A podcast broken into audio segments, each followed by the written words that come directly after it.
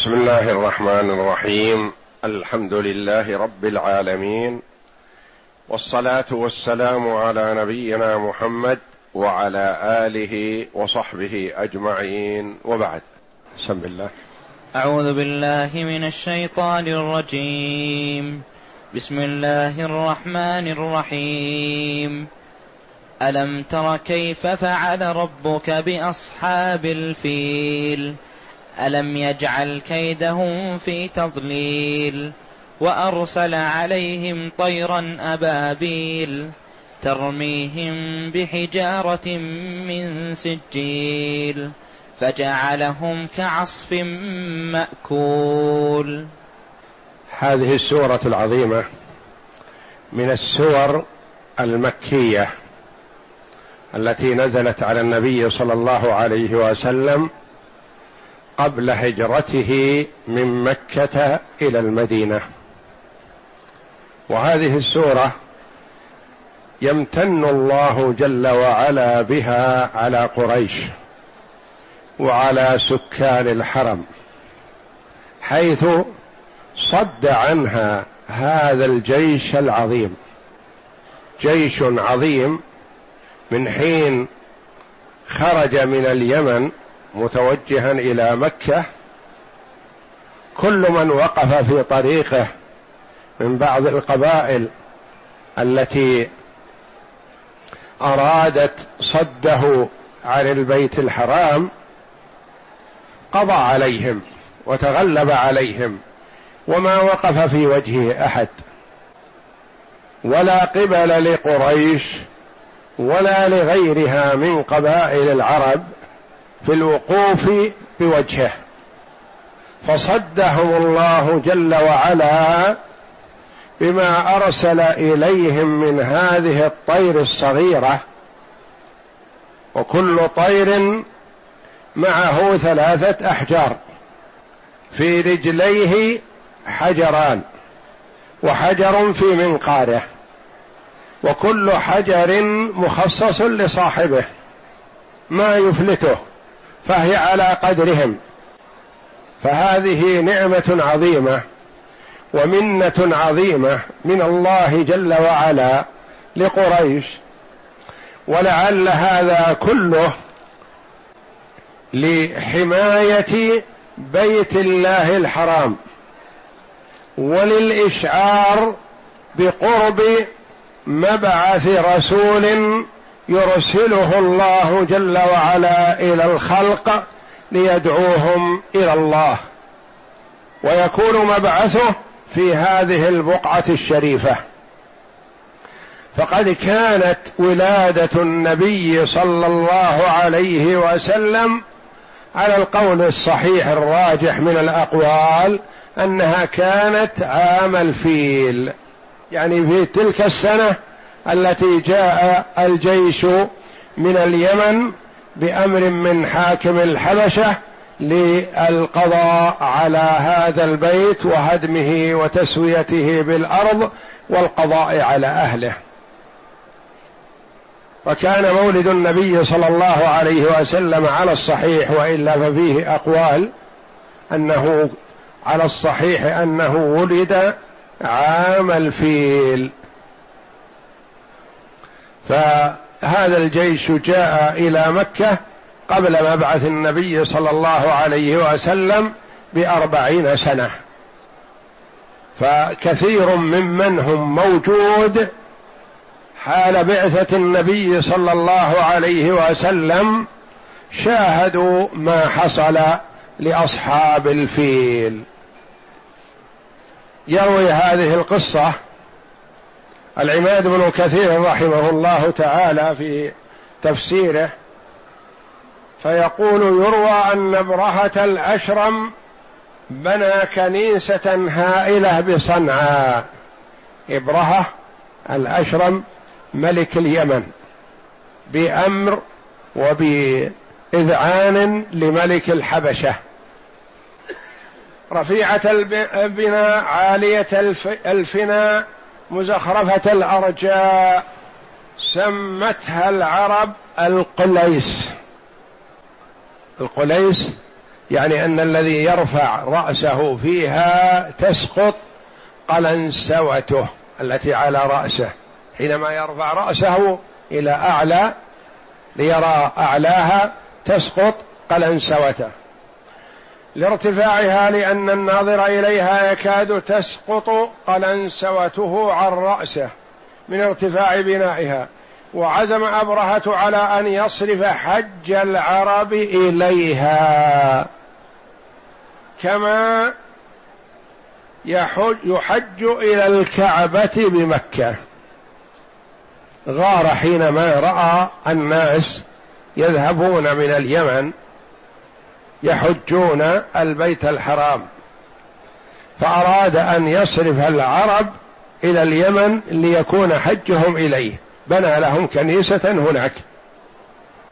ونادى بذلك في مملكته فكرهت العرب ذلك لأن العرب كانت تعظم الكعبة. حتى في حال الكفر والشرك يعظمونها. وغضبت قريش لذلك غضبا شديدا حتى قصدها بعضهم وتوصل إلى أن دخلها فأحدث فيها وكر راجعها يعني لطخها بالعذرة اظهارا لاحتقار هذه الكنيسة.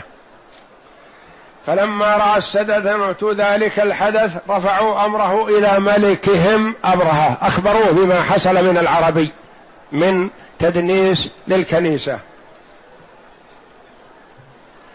وقالوا له إنما صنع هذا بعض قريش غضبا لبيتهم الذي ضاهيت هذا به. يعني حينما بنيت هذه الكنيسة ضاهيت هذه الكنيسة بالكعبة. فأقسم ابرهه ليسيرن إلى بيت مكة وليخربنه حجرا حجرا. يقصد الكعبة. وذكر مقاتل أن فتية من قريش دخلوها فأججوا فيها نارا زيادة على العذرة التي فعلوها فيها أججوا فيها نارا. وكان يوما فيه هواء شديد فاحترقت فتأهب أبرهة لذلك وصار في قرى في جيش كثيف عرمرم لئلا يصده أحد عنه. واصطحب معه فيلا عظيما كبير الجثة لم يرى مثله وإلا كان معه ثلاثة عشر فيل من الفيلة لكن أعظمها هذا واحد وسميت الجيش سمي الجيش بهذا الاسم باسم الفيل. لم ير مثله يقال له محمود ويقال كان معه اثنا عشر فيلا غير فلما سمعت العرب بمسيره أعطوه أعظموا ذلك جدا. ورأوا أن حقا عليهم المحاجبة دون البيت. ورد من أراده بكيد. فخرج إليه رجل من أشرف أهل اليمن وملوكهم يقال له ذو نفر. فدعا قومه إلى حرب أبرهة وجهاده عن بيت الله. فأجابوه وقاتلوا أبرهة فهزمهم. ثم مضى لوجهه حتى إذا كان بأرض خثعم اعترض له نفيل بن حبيب الخثعمي في قومه فقاتلوه فهزمهم أبرهة وأسر نفيل ابن حبيب. فأراد قتله ثم عفى عنه واصطحبه معه ليدله في بلاد الحجاز. فلما اقترب من أرض الطائف خرج إليه أهلها ثقيف وصانعوه خيفة على بيتهم الذي عندهم الذي يسمونه اللات. لأن اللات كان في الطائف. فأكرمهم وبعثوا معه أبا رغال. دليلا فلما انتهى أبرهة إلى المغمس في حدود الحرم يعني خارج الحرم وعلى حدة. وقيل المغمس وقيل وادي محسر ووادي محسر في وسط الحرم في الحرم. فلما انتهى أبرهة إلى المغمس وهو قريب من مكة نزل به وأغار جيشه على سرح أهل مكة يعني الإبل والغنم والبقر التي ترعى في ذلك المكان لأهل مكة. أمر أبرهة جيشه بأن يغنموها ويأخذوها. فأخذوها وكان في السرح مئة بعير لعبد المطلب.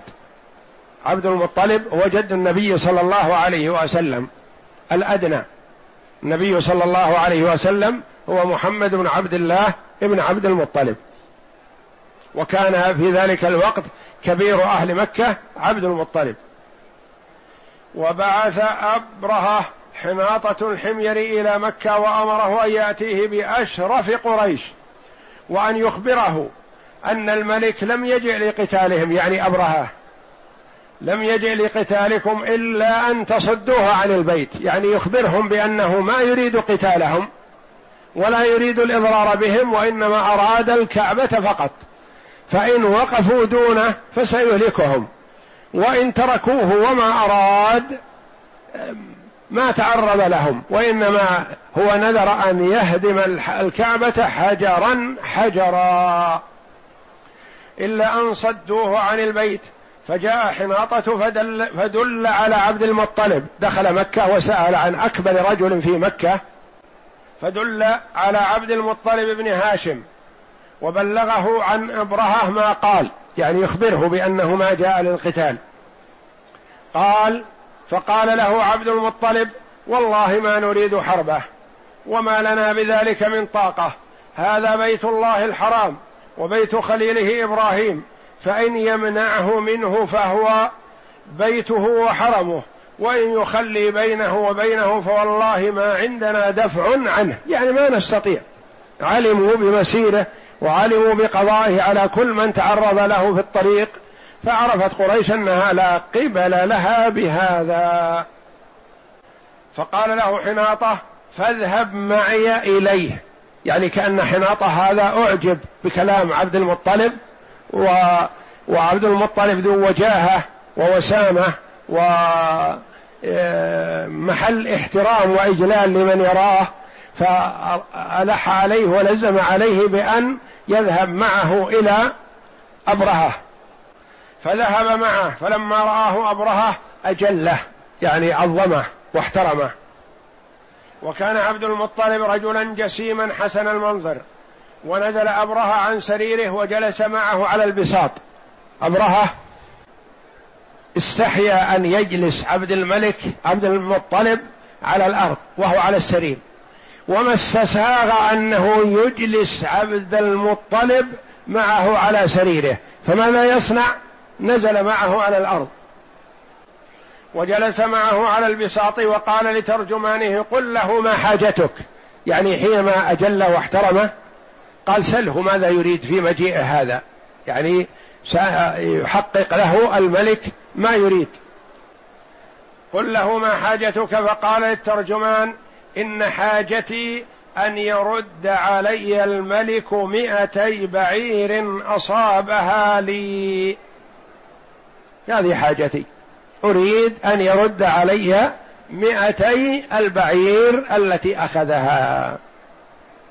ما توقع أبرهة أنه سيكلمه في المال أو في الأبعرة ونحو ذلك. فقال أبرهة لترجمانه قل له لقد كنت أعجبتني حين رأيتك ثم قد زهدت فيك حين كلمتني أتكلمني في مئتي بعير أصبتها لك وتترك بيتا هو دينك ودين آبائك. قد جئت لهدمه لا تكلمني فيه. يعني ما تسألني أن أرجع ولا تقول لا تهدم البيت. فقال له عبد المطلب إني أنا رب الإبل وإن للبيت ربا سيمنعه قال ما كان ليمتنع مني. يظن أنه ما أحد يستطيع أن يقف في وجهه يمنعه من البيت. قال أنت وذاك يقول عبد المطلب. إذا كنت تظن أنه لن يمنعك أحد منه فأنت وذاك. اعمل ما تريد. ويقال إنه ذهب مع عبد المطلب جماعة من أشراف العرب فعرضوا على أبرهة ثلث أموال تهامة على أن يرجع للبيت. يعني رواية أخرى أن الذين ذهبوا مع عبد المطلب قالوا للملك ولترجمانه اعرض عليه نعطيه ثلث أموالنا ويرجع ويدع لنا بيتنا. فأبى عليهم ورد أبرهه على عبد المطلب إبله ورجع عبد المطلب إلى قريش فأمرهم بالخروج من مكة والتحصن في رؤوس الجبال خوفا عليهم من معرة الجيش لأن الجيش عظيم لا قبل لهم به. ثم قام عبد المطلب فأخذ بحلقة باب الكعبة وقام معه نفر من قريش يدعون الله لأنهم يعترفون بتوحيد الربوبية.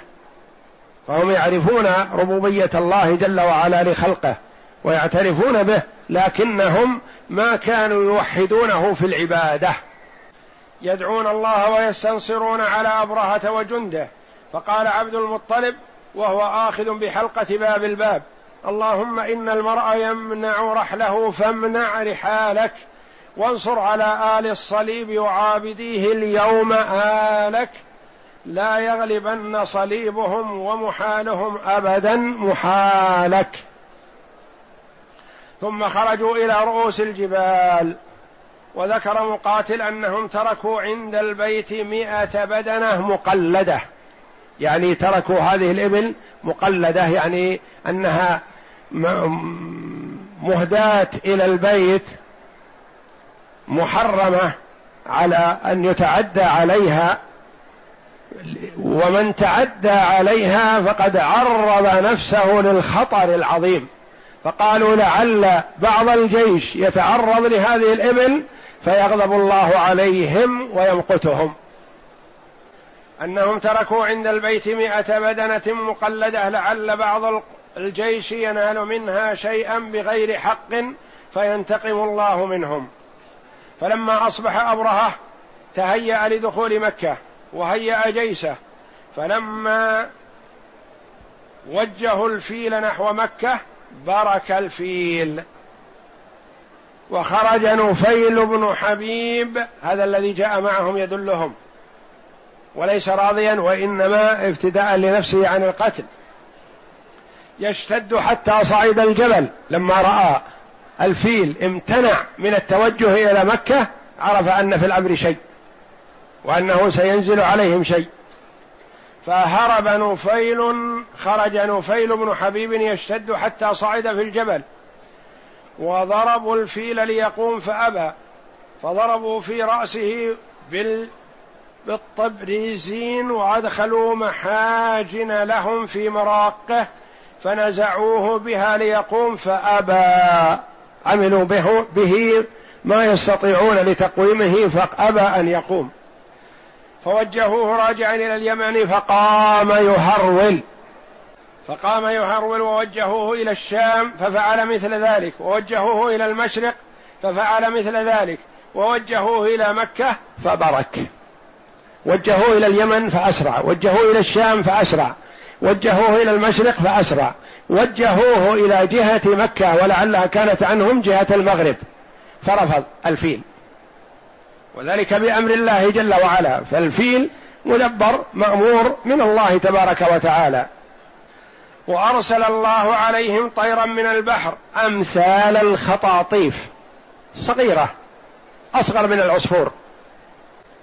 مع كل طائر منها ثلاثة أحجار يحملها. حجر في منقاره وحجران في رجليه.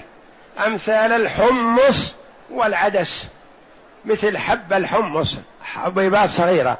وبعضها أصغر من الحمص مثل حب العدس. حبات صغيرة مثل حبات البر.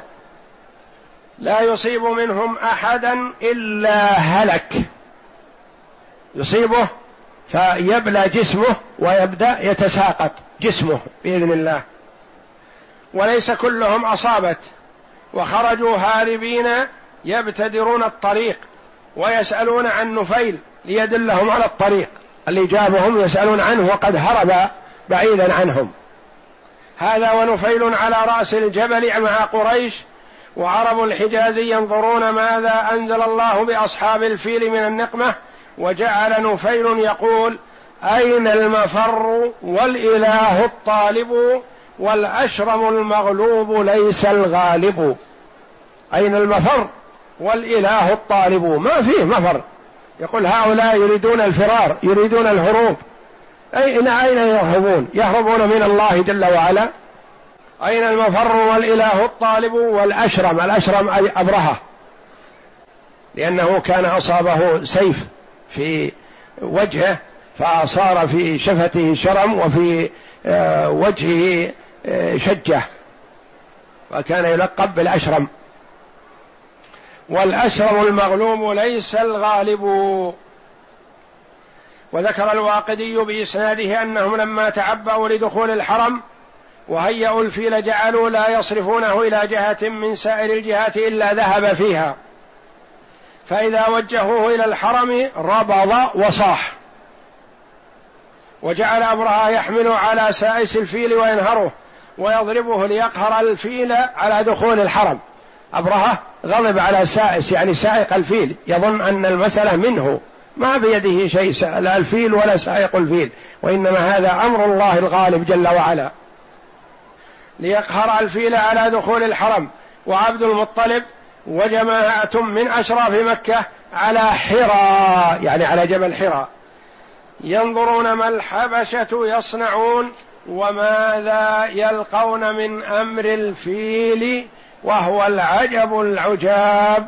فبينما هم كذلك إذ بعث الله عليهم كما قال الله جل وعلا طيرا أبابيل أي قطعا قطعا. جماعات جماعات. الطير هذه. صفرا دون الحمام وأرجلها حمر. ومع كل طائر ثلاثة أحجار. وجاءت فحلقت عليهم وأرسلت تلك الأحجار عليهم فهلكوا. قال عطاء ليس كلهم أصابه العذاب في ساعة في الساعة الراهنة بل منهم من هلك سريعا ومنهم من جعل يتساقط عضوا عضوا وهم هاربون وكان أبرهة ممن تساقط عضوا عضوا حتى مات في بلاد خثعم قال ابن إسحاق فلما بعث الله محمدا صلى الله عليه وسلم كان فيما يعد به على قريش من نعمته عليهم وفضله تعالى. ما ورد عليه ما رد عليهم من أمر الحبشه لقاء أمرهم وم فقال تعالى ألم تر كيف فعل ربك بأصحاب الفيل؟ إلى قوله فجعلهم كعصف مأكول. وقوله جل وعلا لإيلاف قريش إيلافهم رحلة الشتاء والصيف. والعصف فجعلهم كعصف. ورق الزرع الذي لم يقضب وأخذته عصفة إن وقال ابن عباس رضي الله عنه والضحاك أبابيل يتبع بعضها بعضا. وقال الحسن البصري وقتاده الأبابيل الكثيرة. وقال مجاهد أبابيل شتى متتابعة مجتمعة. ابن كثير رحمه الله يروي ويوضح هذه القصة التي حصلت امتن الله بها جل وعلا على قريش حيث صد عنهم هذا الجيش العظيم وهو جيش لا قبل لأهل مكة ولا لمن حولهم. لو تجمعت العرب كلها ما استطاعت أن تصده لأنه جيش عظيم ومعهم قوة عظيمة وقصدوا هدم البيت. لكن الله جل وعلا حماه منهم وامتن بذلك على قريش في قوله تعالى ألم تر كيف فعل ربك بأصحاب الفيل؟ ألم ترى ترى يصلح علمية يعني تعلم أو ترى لكل من يتأتى منه النظر ممن أدرك ذلك لأن بعض الناس الموجودون حال نزول الآيات كانوا رأوا ذلك بأعينهم وهم على رؤوس الجبال. ومحمد صلى الله عليه وسلم ما رأى هذا بعينيه وإنما علم ذلك وعرفه. بأصحاب الفيل ألم يجعل كيدهم في تضليل. الكيد العزم على أذى الغير. فهم عزموا على أذى أهل مكة واستباحتها. فجعل الله جل وعلا كيدهم هذا وهمهم بذلك خسارة عليهم وهلاكا لهم عن أولهم وآخرهم. يقال أنه ما سلم منهم أحد حتى قومه إلا واحد. سلم حتى وصل إلى قومه فأخبر القصة من أولها إلى آخرها فنزل عليه حجر فأهلكه. يتبعه لأنه ما أحد يستطيع الفرار من الله جل وعلا. ألم يجعل كيدهم في تضليل؟ يعني ما كادوه وما أرادوا الإضرار بأهل مكة جعله الله في خسارة وهلاك عليهم. وأرسل عليهم طيرا أبابيل. أبابيل قال جماعة وقالوا فرق ومتتابعة صغيرة. يعني ليست مهيئة للقتال والحروب وكانت عظيمة أو كبيرة أو تحمل أحجارا كبيرة لا. كالخطاطيف مثل العصافير وأقل منها. والحج والطير الواحد ليس لشخص وإنما لثلاثة أشخاص. يحمل ثلاثة أحجار. أحجار صغيرة بمخالبه حجران بمخلبيه وحجر بمنقاره. وينزل الحجر ما يخطئ صاحبه وما سقط منها شيء على الأرض. ينزل على البيضة التي على الرأس. تقي الرصاص وتقي الضربات البيضة ينزل يخلقها. على الدماغ على الصدر على الجوف تخرج مع الدبر. ويتهرأ الرجل لو ما مات في الحال. منهم من مات في الحال وفي ساعتها ومنهم من بدأ يتساقط لحمه تسقط اليد ثم تسقط اليد ثم تسقط الرجل ثم تسقط كذا ثم يموت. تعذيبا لهم. وأرسل عليهم طيرا أبابيل. ماذا تعمل؟ ترميهم بحجارة من سجيل. ترميهم بحجارة حجارة صغيرة صغيرة جدا. من سجيل من النار. جاءت من البحر. ينشئها الله جل وعلا كيفما شاء. وأخرج هذا الطير من البحر ويقال إنه بعد ما انتهى عاد إلى البحر. ما يعرف. وكما كان موجود شكله بين الناس. ترميهم بحجارة من سجيل فجعلهم كعصف مأكول. العصف الزرع. مأكول يعني يابس مداس بالأقدام. أكلت الدواب الورق منه وبقي الأعواد التي لا روح فيها ولا حياة فيها. أو أكل حبه وبقي قصب لا قيمة له. يتساقطون أمواتا كأنهم زرع يبس وديس بالأقدام وبالحيوانات. فجعلهم كعصف مأكول. وهذه نعمة من الله جل وعلا على كفار قريش وحماية من الله جل وعلا لبيته. وإلا فقد كان هؤلاء الذين هم الحبش كانوا أحسن حالا من كفار قريش. لأن قريش مشركون وهؤلاء نصارى فهم أهل كتاب وهم أحسن حالا منهم. لكن من أراد البيت كائنا من كان فإن الله جل وعلا يهلكه. وجاء في الحديث أنه في آخر الزمان يكون جيش يغزو الكعبه فيهلكون في بيداء من الأرض كلهم. فقالت عائشة رضي الله عنها يا رسول الله فيهم أسواقهم ومن ليس منهم يعني ما جاء لحرب ولا جاء لهدم الكعبة ولا للأذى. فقال عليه الصلاة والسلام يهلك أولهم وآخرهم ثم يبعثون على نياتهم. كل على حسب نيته. حتى يأذن الله جل وعلا بزوال بيته حين ذلك يسلط الله عليه رجلا من الحبشة معه جند ينقضونه حجرا حجرا يكون أولهم عند الكعبة وآخرهم على البحر. يناول كل واحد حتى يرمونها في البحر حجرا حجرا. وهذا عند إرادة الله جل وعلا القضاء على الدنيا وحينما يرفع القرآن من المصاحف والصدور فلا يبقى في الأرض من يقول الله الله. وإنما تقوم الساعة على شرار الخلق. يتهارشون كتهارش الحمر مثل الحمير. يكون آخر الزمان والعياذ بالله. ولهذا أخبر النبي صلى الله عليه وسلم أن من شرار الناس من تدركهم الساعة وهم أحياء والذين يتخذون القبور مساجد. هؤلاء صنف آخر معهم الذين يتخذون القبور مساجد ومن تدركهم الساعة وهم أحياء. لأن الذين يتخذون القبور مساجد كفار عبدوا غير الله حتى وإن صلى بعضهم. كما هو حال بعض من يدعي الإسلام تجده يصلي في الصف الأول ثم إذا انتهى من صلاته ذهب إلى صاحب القبر وتضرع إليه وخضع وذل بين يديه والسكان ما كان خشع في صلاته مثل خشوعه عند القبر. ولا يصلي إلا في مسجد فيه قبر. يظن أنه أقرب للإجابة. والصلاة في المساجد التي فيها القبور محرمة.